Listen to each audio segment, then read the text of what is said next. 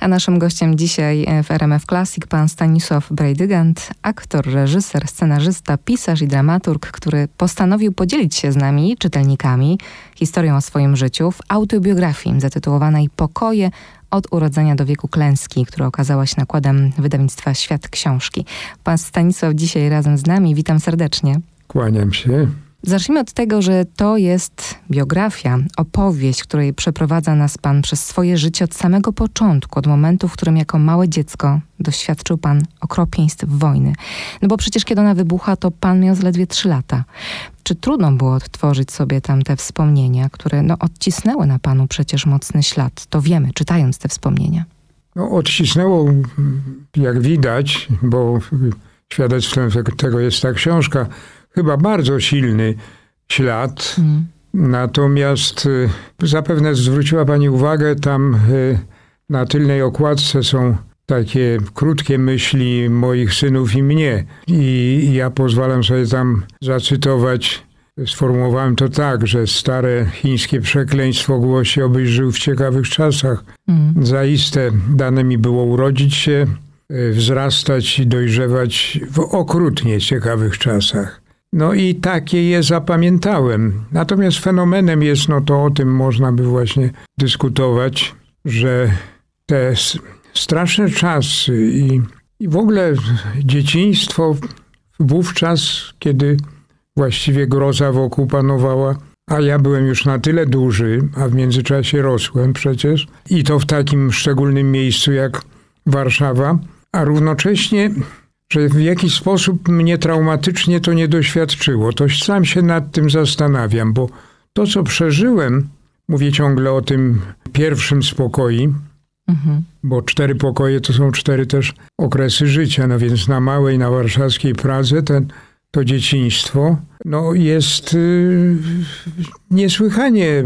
Powiem tak, mój rówieśnik, yy, mieszkający gdzieś powiedzmy w małej miejscowości na prowincji, Człowiek w tym samym dziś, jeśli żyje wieku, właściwie mógł doświadczyć, no cóż, widział ze dwa razy w miasteczku sztrajfę żandarmską, może widział wyganianych Żydów do większego tam jakiegoś sąsiedniego miasta, do getta. I to wszystko, a ja, a ja widziałem y, no, całą grozę, no i, i łapanki, i egzekucje i, i, i, i właśnie ową sławną Wielkanoc 43 roku.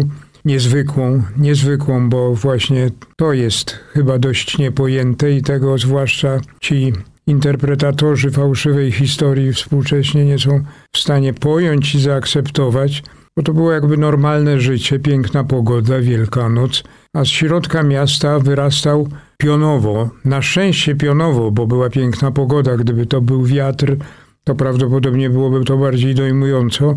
Taki wielki słup czarnego dymu, bo płonęła jedna czwarta czy jedna trzecia miasta. Getto płonęło. Mhm. No i tak się złożyło, ja to zresztą zapisuję, że w drugi dzień świąt byliśmy gośćmi u znajomych na takim jakby powtórzonym śniadaniu wielkanocnym, że dzielenie się jajkiem, no typowe takie, prawda, ciepłe, serdeczne, środowisko takie inteligenckie, bo mój ojciec był lekarzem, no więc mama pani doktorowa tam, prawda, takie. A wszystko to się działo tak, że w jednym pokoju było zasłonięte okna, bo graniczyła ta kamienica z murami getta i zanim weszliśmy na to przyjęcie, na, znaczy na to śniadanie wielkanocne, to, to raptem Zszokował nas obraz dwóch wspaniałych czarno ubranych rycerzy z pistoletami maszynowymi, wspaniałych blondynów opalonych, którzy strzelali z entuzjazmem w płonącą ścianę. No w tę ścianę przecież nie, nie strzela się w ogień bez sensu, tylko w ten ogień skakali ludzie. Także to mm, takie ujęcie utrwala się na całe życie, doprawdy. I ja to umieściłem również, y, bo skoro mówimy o książkach, tak się złożyło, że zaległości, bo ja nie to, że raptem napisałem przed chwilą, tylko mhm. przez kilka lat zebrało się kilka książek, które w tej chwili wychodzą. No i poprzednim tytułem to były zwierzenia, takie pięć long short stories, jak to nazywają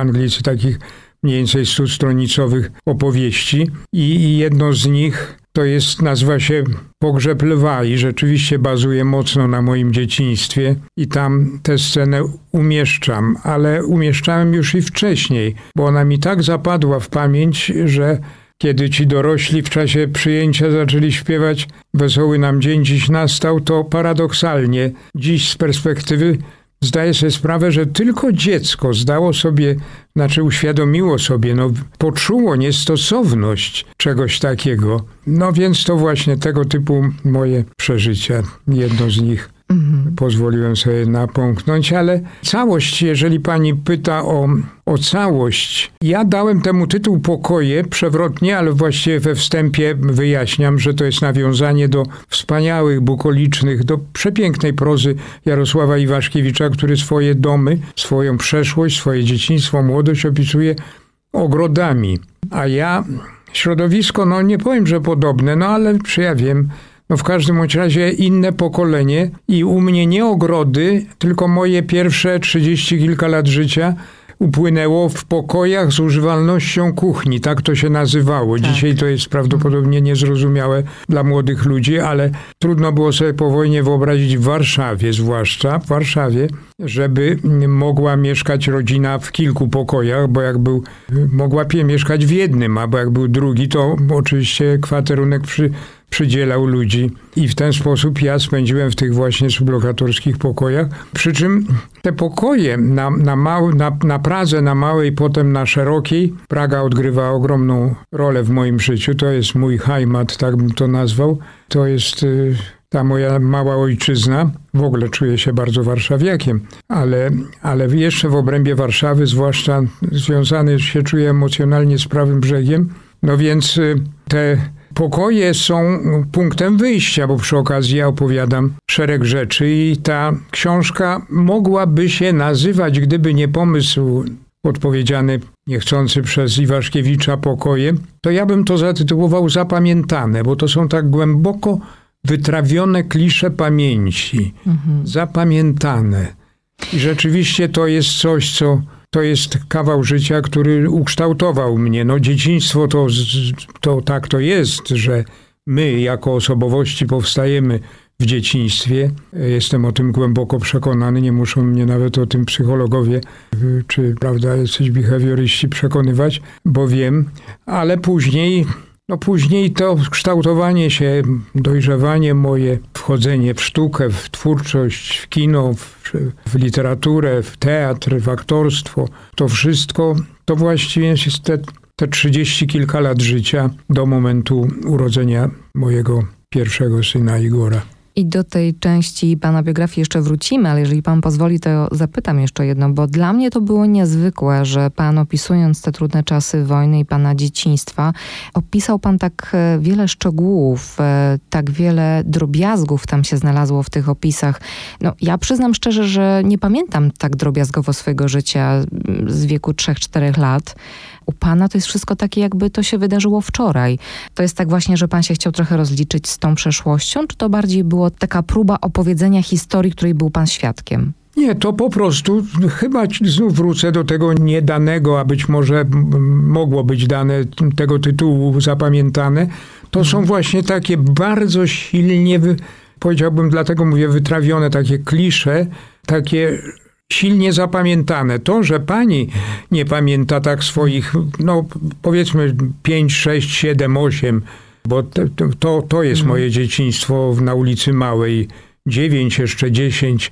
To polega na tym, że żyła pani w spokojniejszych czasach. No, no coś mhm. takiego jak to, co przyszło mnie widzieć, a przy tym nie tragizuję. Muszę podkreślić, że ja miałem okoliczność, przyjaźniłem się bardzo z doktorem Leszkiem Alerhandem, który spędził prawie całe swoje zawodowe życie w Zakopanym, ale był lwowiakiem, dzieckiem żydowskim. Z mamą spędził prawie rok, ukrywając się. Matka chorowała na tyfus wtedy w grobowcu na, na Łyczakowie, czy gdzieś tam na, na cmentarzu, prawda? No, straszne dzieciństwo, to nieporównywalne z moim. I i on mnie zbliżył do środowiska dzieci Holokaustu, bo ci dojrzali czy starzy wręcz ludzie, teraz już oni powymierali albo bardzo nieliczni żyją, ale ja jeszcze zdążyłem się spotykać z nimi, tam dałem koncert kiedyś w trakcie takiego kongresu, bo oni się spotykają w różnych miastach na świecie, więc w Polsce ze dwa razy to było. I e, proszę zauważyć, że niektórzy z tych ludzi, którzy byli małymi dziećmi w getcie, czy w ogóle, czy nawet za murami, ale w każdym razie przeżyli jakimś cudem, czy nawet ukrywani gdzieś w klasztorach, czy tam u ludzi za szafą, tam nie wiem, gdzieś, to oni swoim dzieciom w ogóle tego nie opowiadali. Zdarza się, że się otwierali na koniec życia dopiero wnukom. Bo tak. to można porównać do, do tego stresu pourazowego, tylko jeszcze zwielokrotnionego. I ja to rozumiem, bo ja takie dziecko czy dzieci, takich tych, te żywe trupy, dzieci żydowskie, które żebrały gdzieś, zanim je rozstrzelał jakiś tam żandarm czy SS-man, ja to też zapamiętałem, takich moich rówieśników, ale moje dzieciństwo, ja to zresztą w takim podsumowaniu pod koniec, to właśnie ten fenomen podkreślam, że ono paradoksalnie w jakiś sposób, dzięki niezwykłej miłości matki, mimo głodu, bo sama straciła zęby, oszczędzała na jedzeniu, przecież po 10 deko cukru kupowała na kredyt tam, czy, czy nie wiem, 5 deko masła jako ewenement, mm -hmm. żebyśmy my coś tam jadali przyzwoicie, ale mimo wszystko ja tego tak traumatycznie nie zapamiętałem. Ono nas, na swój sposób było sielskie, anielskie. Mhm. Jeżeli już cytujemy Mickiewicza, młodość durna i chmurna, no i wiek męski, wiek klęski, prawda? Mhm. I taka była ta wojna, o czym dzisiejsi kreatorzy tej sztucznej, wydumanej historii zapominają. Przecież ci ocaleńcy, tak jak moja siostra, 16 osób ocalało z batalionu Parasol, bodaj, nie jestem tak pewien, a było ich 400, tam 400 i oni, jak ja ich spotykałem, zrobiłem przecież film nagrodzony zresztą tam przez publiczność i gdzieś tam na świecie, taki film szkolny, bo to było w czasie studiów moich filmowych, reżyserii, rocznica, 18 rocznica. Oni wtedy jeszcze byli dość młodzi, dzisiaj to już albo nie żyją, albo poumierali. I oni w jakimś sensie czuło się, mimo że na cmentarzu leżeli ich najbliżsi przyjaciele, ale t- tamte lata były najwspanialszymi latami ich życia. Proszę sobie wyobrazić, że no czy ja wiem, tak było w okupacji niemieckiej, bo nie, nie, nie mogło tak być na pewno w Lwowie, czy gdzieś, gdzie natychmiast NKWD rozszyfrowywało. Natomiast gestapo widocznie nie było tak bystre, ich się rozpoznawało po skórzanych płaszczach, czy, czy, czy w jakimś tam ten i i nawet była taka szpanerska moda y, konspiratorów, że chodzili w oficerkach, spotykali się w kawiarni, gdzie Mieczysław Fok śpiewał u aktorek, no bo Naczelna Rada Teatralna zakazała występów i najwybitniejsze aktorki były kelnerkami. I tak upływało życie i uwaga, uwaga, bo o tym moi rodacy zapominają. Tak upływało życie pod grozą, bo można było nie wrócić do domu, być złapanym w łapance i, i wywiezionym na pawiak najpierw, a potem do Oświęcimia albo rozstrzelanym jako zakładnik. Czyli groziła śmierć bez przerwy, a mimo to jakoś swobodnie ludzie żyli, to paradoks, bo mogli zginąć. Mm. Ale Żydzi musieli zginąć. I to jest ta wielka różnica między nami po stronie aryjskiej, a nimi tam za murem. No, no i oczywiście, żeby już to spuentować haniebnym zachowaniem tak zwanego ministra od edukacji, który tam potępia profesor Engelking, która ma stokrotnie rację i mówi to najdelikatniej jak można, bo ja powiem to mniej delikatnie. Ja powiem to mniej delikatnie, jako dziecko pamiętam, Wystarczy, że opowiadam o tym wielkanocnym śniadaniu. Właściwie, no, w społeczeństwie naszym była grupa bohaterska, heroiczna, rzeczywiście ryzykująca życiem. Niewielka to była grupa, ale jednak wspaniała. Myślę, że nieco większa szmalcowników, no i ta ogromna rzesza ludzi, którzy właściwie, którym los naszych bliźnich Żydów był obojętny. No i tyle. Mhm. No i tutaj, żeby wiedzieć więcej, oczywiście trzeba sięgnąć do książki, bo tych historii jest tam mnóstwo, ale to, co jeszcze może intrygować i ciekawić czytelników, to fakt, że opisując te trudne czasy wojny, ale później też te trochę, trochę lżejsze, pokazuje pan też miasto, w jakim pan żył, relacje właśnie między ludźmi, to jak to wszystko funkcjonowało.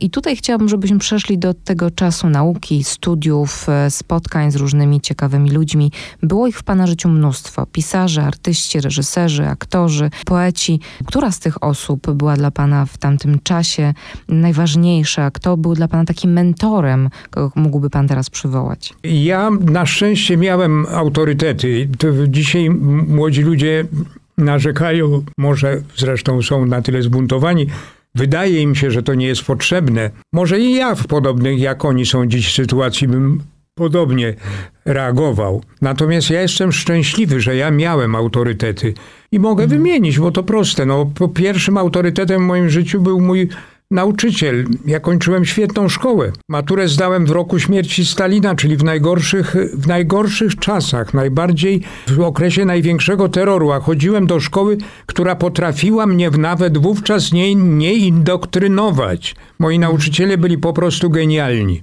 bo umieli się zachować przyzwoicie. A mój polonista człowiek oddany, taki człowiek misji, taki nauczyciel, właściwie wzorzec nauczyciela, to kim jestem jemu zawdzięczam, bo on mnie właściwie jakby odkrył i uformował. Potem kimś takim był y, z kolei mój profesor w szkole teatralnej i to niekoniecznie jako nauczyciel zawodu, bo jako nauczyciel zawodu to najlepsza była Rysia Hanin, mówię po imieniu, no bo później już byliśmy po prostu przyjaciółmi czy kolegami, ale to była pani profesor Ryszarda Hanin.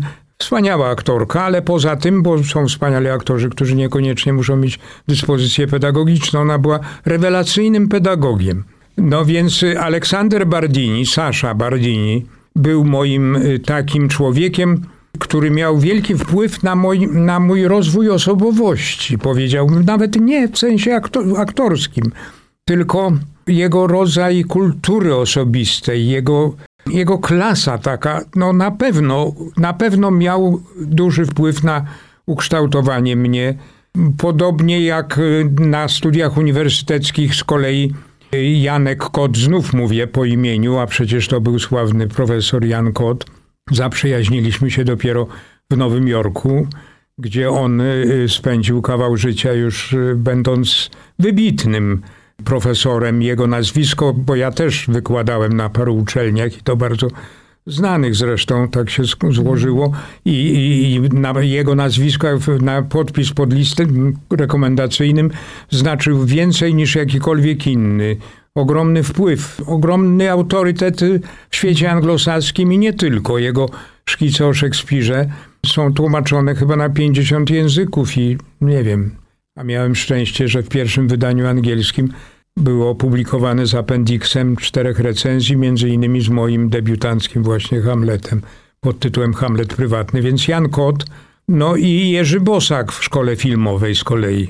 Wspaniały człowiek, y, który umiał nie wychowywać, kształtować to, co w danym osobniku jest jego istotą Mhm. Bo często są mistrzowie, których kopiujemy, prawda? A on, on u niego przecież karierę zrobił Wojciech Has, to najlepszy dowód. Sam Bosak był racjonalistą, absolutnie takim, zupełnie inna osobowość niż Has, a Has u niego rozkwitł, więc chyba to najlepiej świadczy. I oczywiście mhm. duży wpływ pierwsza ważna kobieta w moim życiu. Traktuję jako, że mimo żeśmy tam formalnie nie, nie, nie sankcjonowali związku, to jest Zofia Wierchowicz, no, która, która jest no, dość bogato przedstawiona w mojej książce. Jak no, scenograf wybitna, no wspaniała artystka po prostu. To jest z kolei zbliżenie obcowania ze sztuką. To przy tych ważnych postaciach dla Pana życia jeszcze się zatrzymajmy, bo była jeszcze jedna Zosia i osoba Gustawa Holoubka. Tutaj e, chcę się odnieść do dwóch cytatów, które bardzo mi się spodobały, a mianowicie pisze Pan o takich złotych myślach z ich strony. Zapamiętaj, kochany, że każde zdanie jest ostatnie. I drugie, aktorstwo to przede wszystkim umiejętność przekazywania myśli. Czy to są takie słowa, takie myśli, które wciąż w Panu tkwią? Są? Nadal Pan uważa, że tak jest? Nie dość, że uważam, że tak jest, uważam, że to są są fundamentalne słowa, rewelacyjne, przy czym to drugie jest Gustawa. E, mhm. natomiast to każde zdanie jest ostatnie. To jest fenomenalne zdanie, które mi wypowiedziała Zofia Rysiówna. Mhm. Wielka aktorka, właściwie jedyna w moim pokoleniu taka wielka tragiczka. Podobno tak, taka była Irena Solska czy Przybyłko Potocka kiedyś, no ale to przed moim urodzeniem. Natomiast taka, taka wspaniała, no takim materiałem na taką aktorkę była Asia Łamciugina, mhm. matka Olafa Lubaszenki która u mnie zagrała Medeę. No, niespełniony wielki talent o takiej, takiej potencjalnie wielkiej sile. Natomiast jeśli chodzi o Gustawa, dobrze, że pani miałem szczęście cieszyć się jego przyjaźnią właściwie, bo zagrał on w moim takim kameralnym filmie, on i pani Ola Śląska i żeśmy się zaprzyjaźnili. I, no i miałem, miałem szczęście obserwować go od trądów Pałacu Sprawiedliwości, jak wniósł zupełnie nowe, nowy powiew, coś nowego zupełnie w aktorstwo, no i poświęcam zresztą także, to już odsyłam kolegów, zwłaszcza ludzi, których warsztat aktorski interesuje do do tej mojej książki, ponieważ Gustaw, połączenie jego umiejętności, jego tej warsztatu, owszem, wybitnego, ale po prostu warsztatu, ale z mhm. jakąś niewiarygodną siłą osobowości, pozwoliło na coś takiego jak jego interpretacja wielkiej improwizacji, najbardziej niezwykłego solowego utworu, kawałka, sztuki, jaka w ogóle w dramaturgii światowej istnieje. No więc już nie będę, bo się wciągnę i zacznę opowiadać, a to przecież wszystko opisuje. No to, jest coś nie, mhm. to jest coś niezwykłego.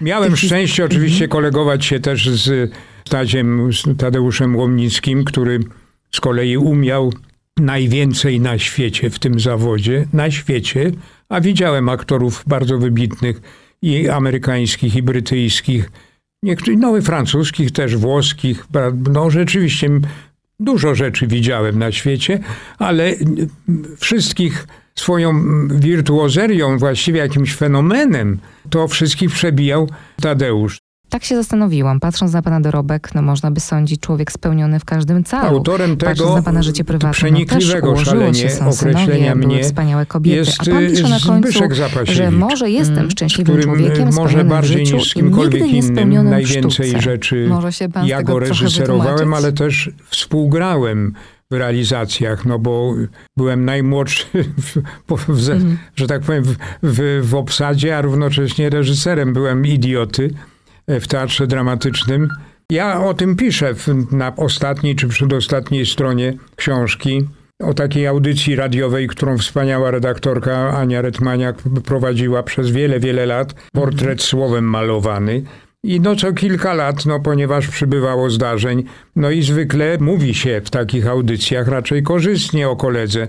No jakieś, no niekoniecznie komunały czasem, wartościowe rzeczy. Zapasiewicz powiedział po namyśle bardzo, powiedziałbym, jak ja tam nawet porównuję do takiego wybitnego portrecisty, który potrafi uchwycić coś nieuchwytnego. On uchwycił w ogóle cechy mojej osobowości, że właściwie nie, nie potrafiłem wy, wybrać, no przecież w paru dziedzinach pracuję, nieraz pamiętam takie uwagi, w pewnym momencie bohaterem mojej opowieści, jednym z wielu, prawda, mhm. jest dyrektor Erwin Akser, który kiedyś mi powiedział, w każdej z dziedzin mógłby pan być jeszcze dużo dalej tam tak do tego, no ale nie potrafiłem wybrać. W latach 50. był taki moment, e, jak kończyłem studia, że próbowałem się zastanowić, w której jestem najlepszy, żeby może sobie nie, nie przeszkadzać. No i nie wybrałem i myślę, że dobrze, że nie wybrałem, bo bym do końca życia żałował. No a tak, Oczywiście też nie miałem, mówię to bez cienia goryczy, bo Bogu dzięki jestem pozbawiony tego, ani nie zwalam na, na spiski światowe, ani na Żydów, ani na masonów. Swoich klęsk nie przenoszę. Przede wszystkim siebie winię, jeżeli popełniłem błędy. No, a popełniałem na mocy błędów, na pewno, z całą pewnością. Niektóre zresztą wiem gdzie i kiedy. Jak, jak, każdy z nas. Jak każdy z nas. No ale wbrew pozorom nie miałem łatwo, bo hmm. miałem tak zwane sukcesy, które zdawałoby się w podobnych wypadkach, a znam, mam przyjaciół, których los tak jak gdyby z ręki na rękę podawał sobie. No już nie będę wymieniać, bo na pewno gdybym nawet wymienił, to nie byłoby nuty zazdrości w tym. Mhm. Raczej, no czy ja wiem, no szczęściarze. Natomiast y, ja prawie wszystko jak gdyby musiałem rzeźbić od początku, no nie wiem, no nie miałem wcale łatwej drogi. Mimo, że miałem efektowne momentami, takie takie, co zdawałoby się, no teraz to już, ho, ho, to już pobiegnie wszystko wspaniałym gościńcem, no a wcale tak nie biegło. Przy czym to mówię, no jest jak jest. Może właśnie satysfakcja z moich synów, z mojej kobiety, żony, prawda? Wielka satysfakcja. No i z pięknego yy, jednego sprawia, życia. Że, że u schyłku czy o zmierzchu, no bo co tu gadać, zupełnie nie czuję żadnej jeszcze niemocy, ale przecież y, zegar biologiczny jest nieubłagany, prawda? Na pewno jeszcze wiele ciekawych projektów przed Panem. Zostawia Pan zresztą taką obietnicę na końcu książki, że być może będzie kolejna opowieść. Będzie? Nie, nie. Opowieść nie? w sensie takim abiodu to nie. To, to już na pewno nie. Mnie się wydaje, że dobrze się stało, że właśnie tamten czas ktoś tak jak ja, nie powiem, że tak doskonale, mm. to nie o to mi chodzi, tylko no, mam ten rodzaj upodobań w pisarstwie, nie wiem, zauważyła pani, że jest to opowieść dygresyjna, prawda? Tak, tak, tak. Przecież są -hmm. ogromne dygresje -hmm. i sam się sobie dziwię, że potrafiłem wracać do, mm. do źródła, czyli do, do początku tej dygresji. Otóż to wszystko to jest bogate, bo, bo to coraz bardziej jest zapomniane. No a przy okazji, to już na początku tej naszej rozmowy wspomniałem, no bywa też no strasznie zakłamywane. No, zakłamywane, bo ja akurat znam doskonale środowisko akoskie, poznałem je bliżej po tym już po powstaniu i po wojnie, ale przecież opisuje te urodziny siostry w 1943 roku i ten, te dwa pokoje pełne młodych ludzi, pełne przyszłych inżynierów, lekarzy, adwokatów, z których poza moją siostrą z tych dwóch pokoi wszyscy zginęli. To jest rozstrzelane pokolenie. Ale ci, którzy ocaleli, ci, którzy ocaleli, ci akowcy czy powstańcy, nikt z nich nie poszedł do lasu. Usłuchali usłuchali rozkazu ostatniego dowódcy Armii Krajowej. Macie wracać, uczyć się, uczyć się, rodzić dzieci, mhm. macie żyć, a nie ginąć, strzelając do jakiegoś tam milicjanta czy, czy coś takiego. Także y, dlatego ten wyssany z palca i rozdmuchany mit żołnierzy wyklętych ja oczywiście mam cześć do, do wielu, tak jak mam rodzaj no, politowania, czy raczej nagany wobec różnych ogni, czy, czy, czy, czy tych tam na Podlasiu, ten, prawda, ogniem dzieci słowackie, Słowacy straszą dzieci, prawda. Tak, tak. Natomiast z tych, z tych hakowców nikt nie zapisał się do żołnierzy wyklętych. Podobnie jak Rotmistrz Pilecki, który jest takim absolutnym herosem, przecież nie był żołnierzem wyklętym. Był po prostu, znalazł się w, w drugim korpusie i no, namówił się z generałem Andersem, że przyjedzie, żeby organizować rodzaj wywiadu i przecież pracował w winie, nawet rozpatrywał e, okoliczność ujawnienia, możliwość ujawnienia się. Natomiast przecież nie poszedł walczyć do lasu. Także to są, myślę, że moja opowieść nie w sensie jakiejś polemiki, tylko prawdy, mhm. prawdy czasu, i tutaj musimy postawić kropkę, a po więcej tych informacji odsyłamy naszych czytelników, słuchaczy do pana książki. Co jeszcze działo się w pokojach pana Stanisława Brejdyganta, to sprawdzicie państwo w książce Pokoju od urodzenia do wieku klęski. Panie Stanisławie, ja bardzo dziękuję za to spotkanie, za tyle ciekawych e, informacji, opowieści. Czego panu życzyć na końcu? Miłych spotkań z czytelnikami? No tak, przecież człowiek tworzy dla ludzi, nie dla mm. siebie, bo nie jestem, w ogóle akurat Bogu dzięki cech narcystycznych nie mam, ale dla ludzi, żeby uruchomić w nich refleksję, żeby nie poddawali się manipulacji, żeby pytali siebie wokół, żeby przenikliwie przyglądali się rzeczywistości, żeby nie dać się oszukiwać, mm. mm-hmm. no i żeby pięknie żyć. Tego też życzymy wszystkim czytelnikom, naszym słuchaczom, a gościem w RMF Classic był dzisiaj aktor, reżyser, scenarzysta, pisarz, dramaturg i autor książek, pan Stanisław Brejdygant. Bardzo dziękuję. I ja dziękuję serdecznie.